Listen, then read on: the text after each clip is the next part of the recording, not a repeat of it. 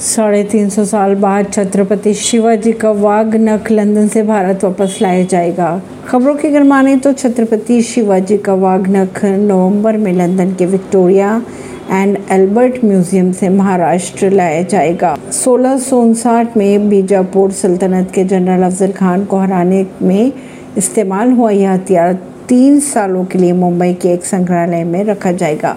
इस साल छत्रपति शिवाजी महाराज के राज्याभिषेक की साढ़े तीन सौ सौवीं वंशगांठ है।